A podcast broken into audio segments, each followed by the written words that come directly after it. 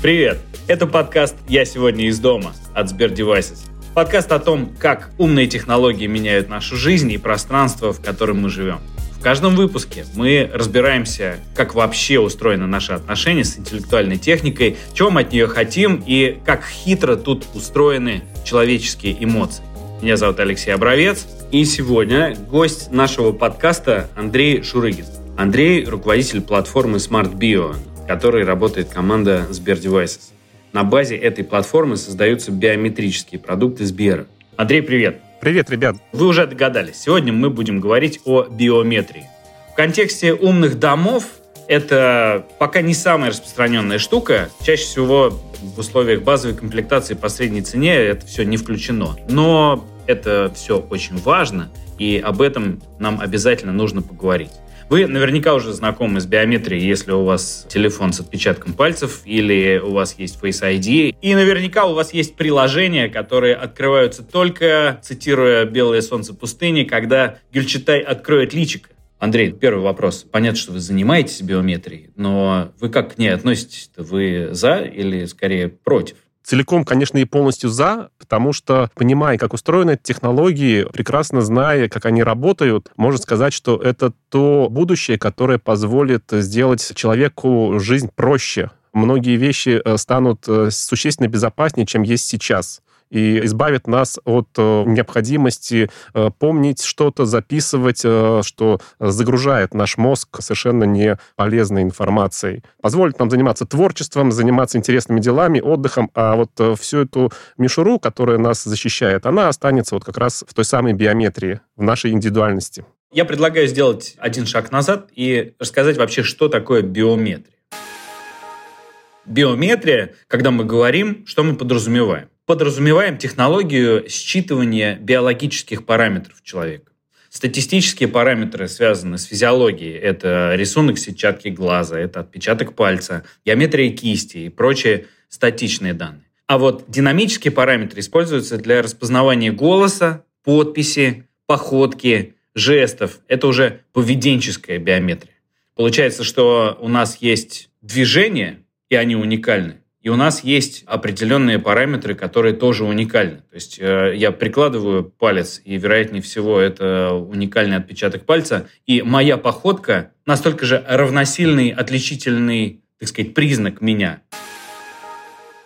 Правильно, Андрей, я говорю? Или все-таки походка не настолько уверенно может меня распознать? Нет, совершенно правильно, Алексей. Здесь походка является действительно тоже определяющим фактором конкретно индивидуального человека. Просто для того, чтобы считать эту информацию, требуется чуть больше времени, нежели на считывание того же отпечатка пальцев или получение фотографии лица. То есть вот здесь разные способы применения. Поэтому мы привыкли, что если нам нужно что-то сделать быстро, то это какие-то такие моментальные действия. Приложил палец, показал лицо. А для каких-то других систем, да, достаточно походки, почерка, скорости нажатия на кнопки на экране, вот это все можно выявлять, просто на это требуется чуть больше времени. Класс. Как и многие полезные сейчас технологии, биометрия появилась не из самых светлых э, условий жизни. В середине 19 века у Англии были колонии в Индии, и туда направлялись разные английские чиновники для наведения порядков, в том числе для подсчета и отслеживания местного населения. И им было очень сложно отличать внешне местных жителей, и их имена звучали тоже похожие. Один из чиновников придумал маркировать народ с которым заключались сделки. И делали они это по отпечаткам пальцев. Так и появилась дактилоскопия. Но это не совсем начало биометрии, потому что эта система не считывала специфические параметры, вроде точного расстояния между рубцами на отпечатке.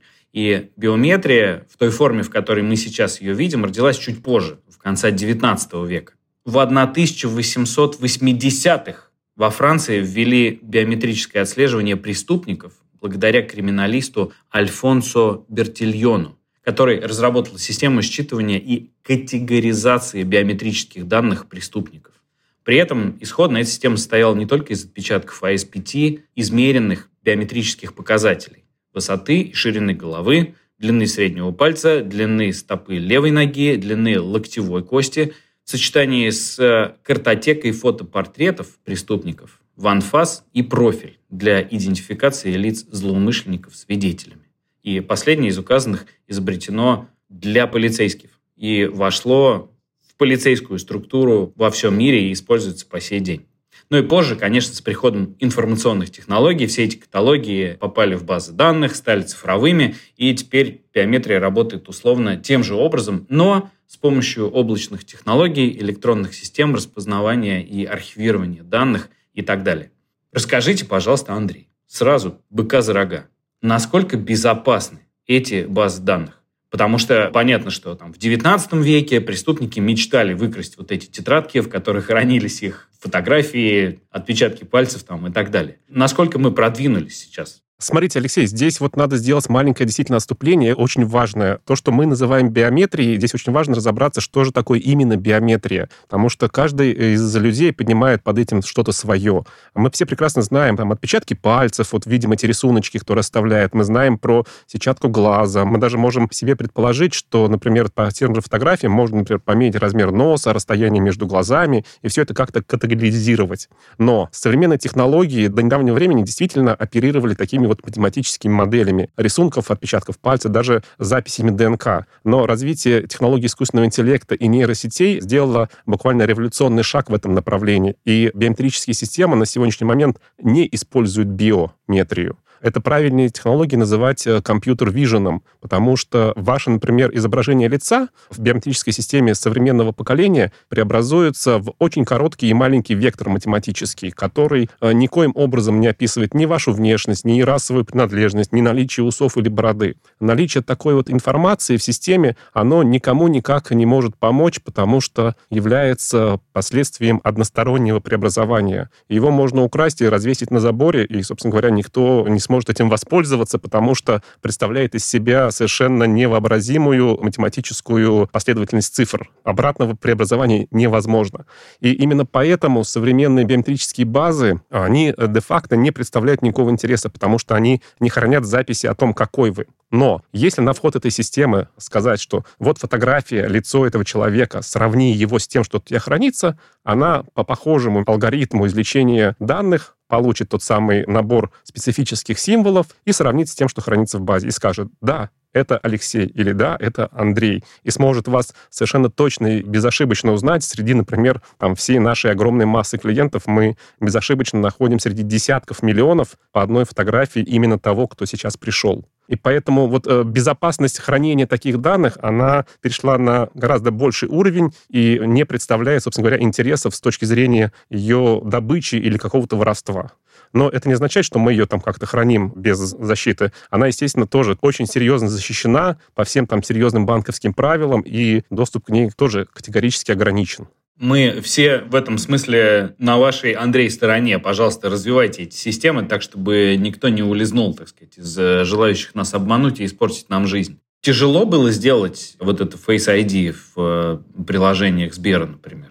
Сам принцип вывести, конечно, не очень сложно, но вот э, сделать так, чтобы эта технология была простой, точной и удобной в применении, на это ушел почти год в масштабах Сбера, потому что, еще раз повторюсь, э, огромная база и огромное количество людей, которые этим технологиям пользуются, предъявляет очень высокие требования по качеству. То есть это буквально доли или единицы секунд на проведение этой самой аутентификации. Мы не можем заставлять клиента ждать там по 10, например, 15 секунд. И крайне высокие требования к качеству обслуживания. То есть мы его должны узнать. То есть если человек сдавал биометрию, а мы говорим, что мы его не узнаем, это существенно портит клиентский опыт. Э, люди остаются недовольными технологиями и приводит к тому, что они в них разочаровываются и дальше уже хуже воспринимают различные новшества. Поэтому наша задача была э, вывести именно технологию, которая удобна пользователю, чтобы она его не напрягала, чтобы она ему помогала решать э, проблемы. И сейчас, например, она активно помогает, если, например, раньше вы переводили там кому-то деньги, вдруг внезапно вам потребовалось перевести, система там антифрод мониторинга и операцию заблокировала,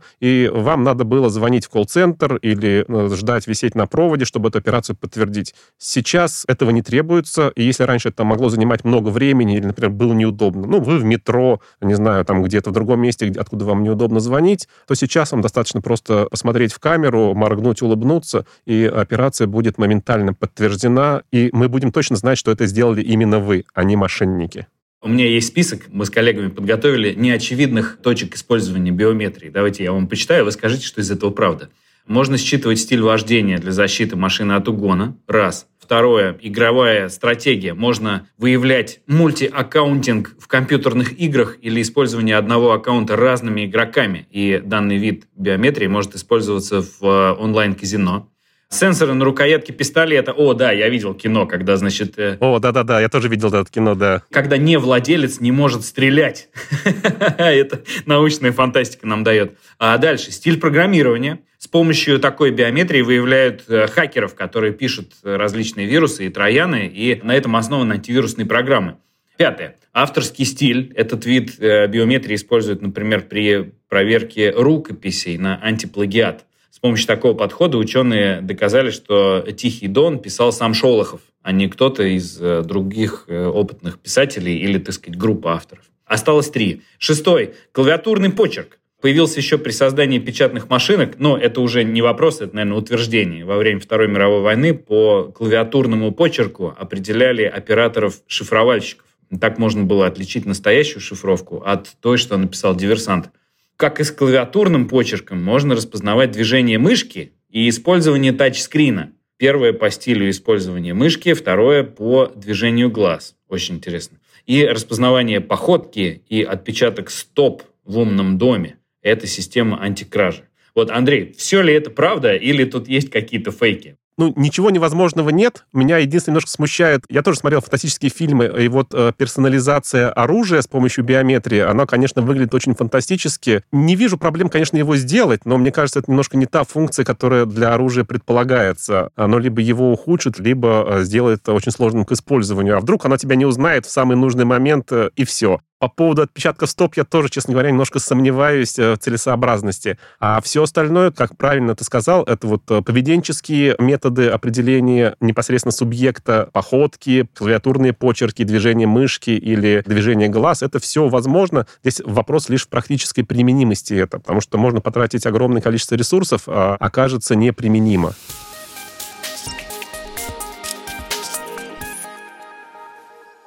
Мы выяснили, что биометрия дает гарантию, что это именно я пытаюсь получить документ, оформить кредит, установить биометрический замок. Вот, о биометрических замках я хотел поговорить побольше. Потому что система работает с уникальными параметрами человека, которые естественным образом неповторимы. Если про уникальность каждой снежинки мы еще можем сомневаться, то засечки на радужке глаза или отпечатки пальцев совпадают у людей с практически нулевой вероятностью.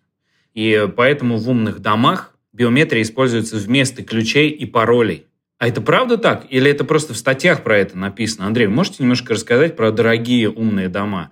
Это звучит как будущее, но это же уже работает, правильно я понимаю? Да, совершенно верно. И для того, чтобы это работало в пределах э, одного дома или умного устройства, в принципе, на текущий момент и не нужно каких-то супер навороченных компьютеров или каких-то супер решений. Это все сейчас вполне доступно в обычных э, пользовательских устройствах. И биометрический замок с отпечатком пальцев сейчас, э, там модель, насколько я понимаю, начинается от 150 и 200 долларов и выше. И это вполне надежное решение, которое защитит и упростит там пользование замком. Биометрический системы, которые работают с камерами, тоже несложны и в рамках систем умного дома также позволяют за уже вполне вменяемые деньги решать проблемы идентификации хозяина, членов семьи. Некоторые даже продвинулись э, в области идентификации кошек и собак как домашних животных, открывая им или закрывая вот эти вот самые дверки на дверях.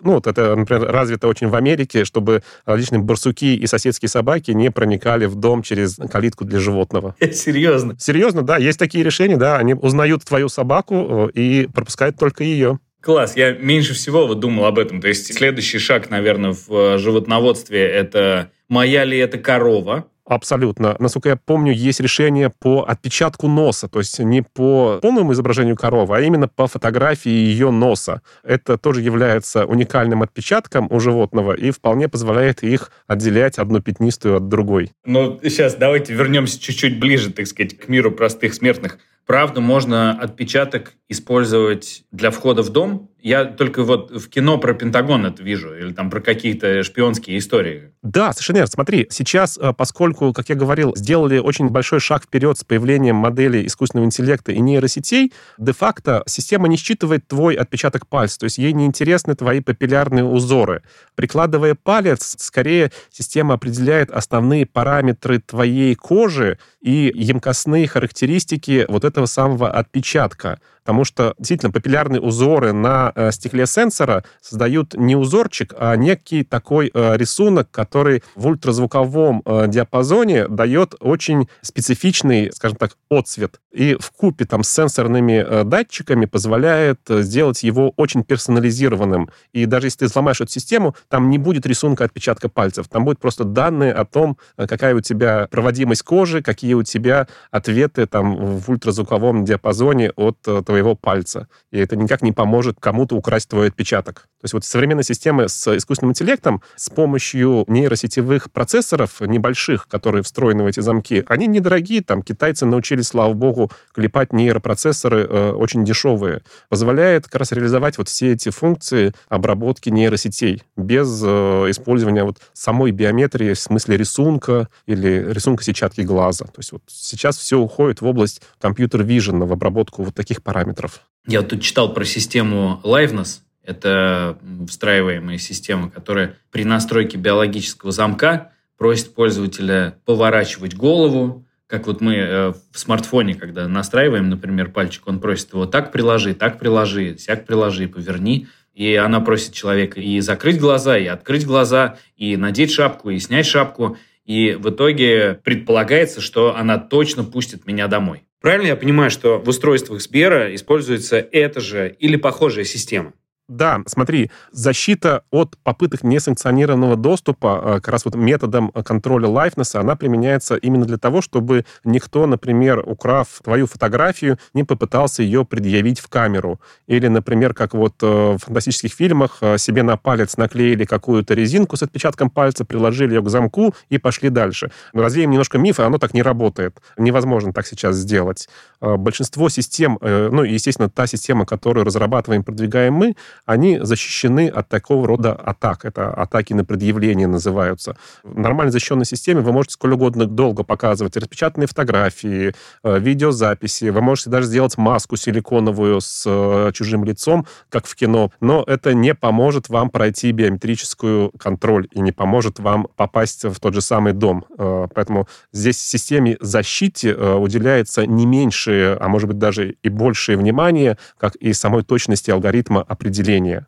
Поэтому э, здесь мы провели тоже большое количество исследований и испытаний, и наша система проводит регулярные проверки, мы ее тестируем и пытаемся различными методами ее обмануть, в том числе и с привлечением специально обученных людей. Специалисты, хакеры высокого уровня, которые э, пытаются обмануть компьютерные технологии с помощью хитрых манипуляций артисты давно уже, э, даже если они будут пытаться гримироваться и пародировать, давно уже не проходят. Здесь э, нужен более высокоинтеллектуальный метод атаки на современные технологии. Вот с ними мы работаем активно и пытаемся идти впереди прогресса, чтобы защищать наших э, клиентов.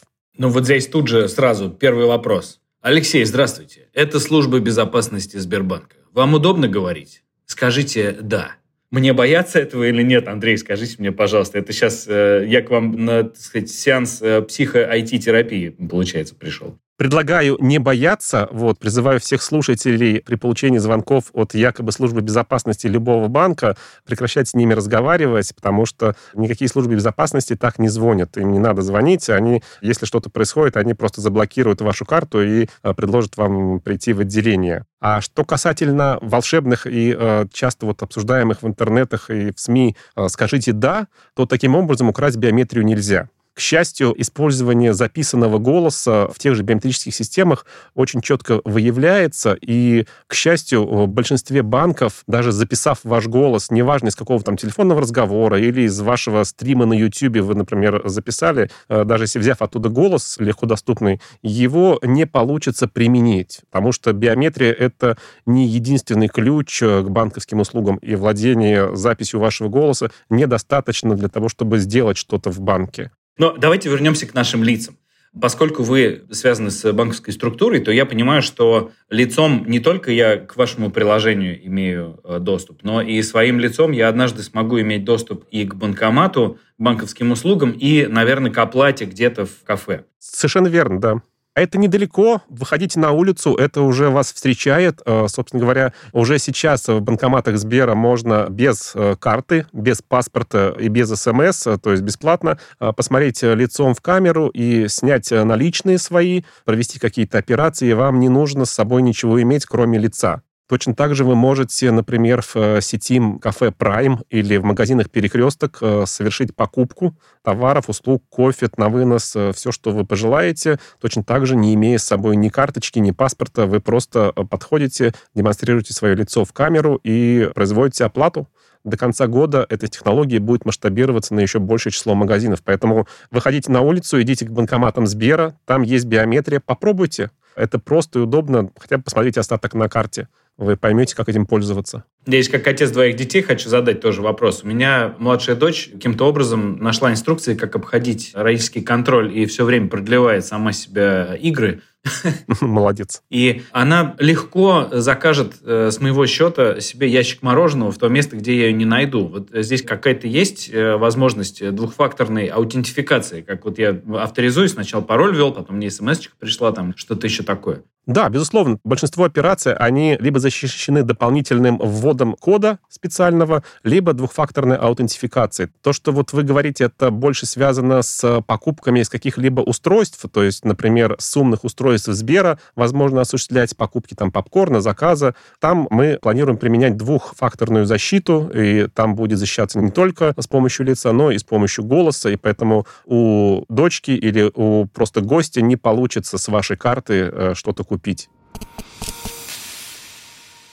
Что вы видите в будущем? Как мы будем входить домой? Мы э, перестанем все-таки пользоваться ключами и э, действительно будем входить в дом, э, даже не делая ничего. Защита периметра нашего дома, квартиры будет узнавать нас еще на подходе и открывать дверь по э, нашему приближению. Естественно, она будет также определять, э, нет ли какой-либо угрозы нам и предупреждать э, в таких случаях. То есть такие системы уже существуют и тоже могут защищать э, как э, человека в доме, так на подходах к нему. Ну и в целом э, в городской среде такие системы уже продвигаются продвигаются и будут работать. В прошлых выпусках мы говорили о таком феномене, как селф-трекинг и сбор личных данных. И все это с помощью таких же умных браслетов или гаджетов для, например, трекинга сна. И селф-трекинг в целом – это одна из граней новой реальности, в которой мы существуем вот не только в плоскости материальной действительности, в своем теле, в доме и так далее, но и также существует набор собранных данных от видеокамер слежения до вот той самой биометрии и даже результатов медицинских анализов, которые все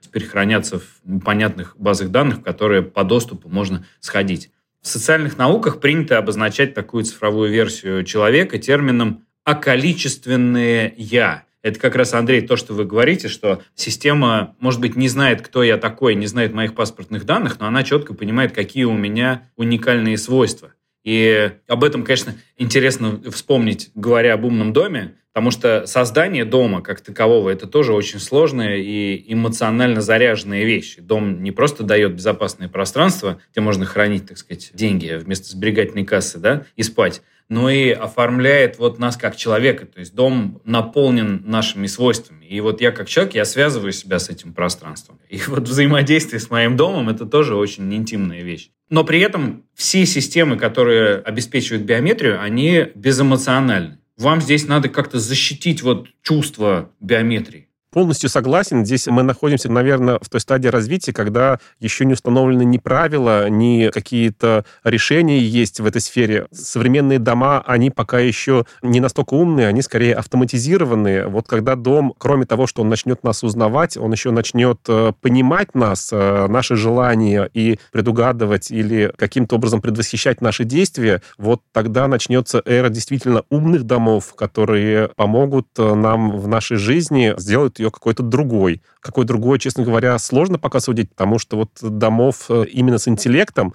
пока еще не очень много. Эти технологии только еще в самом зачатке развития. Но это вообще удивительный, в принципе, разговор, когда вы мне говорите, что я сам завтра буду являться ключом к своему собственному дому, сам буду являться банковской картой, сам буду являться своим же и логином, и паролем, и мое лицо заменит мне все документы, и паспорт, и водительские права. И это удивительно. Андрей, спасибо большое за этот разговор. Он и познавательный, и футуристичный, и э, при этом оберегательный на будущее. Спасибо, ребята. Спасибо, Алексей. Э, очень интересно было. Всем пока. Друзья, мы разговаривали с Андреем Шурыгиным, руководителем платформы Smart Bio Сбера. Меня зовут Алексей Обровец. Берегите себя и не надейтесь особенно на свои гаджеты. Живите жизнь сами.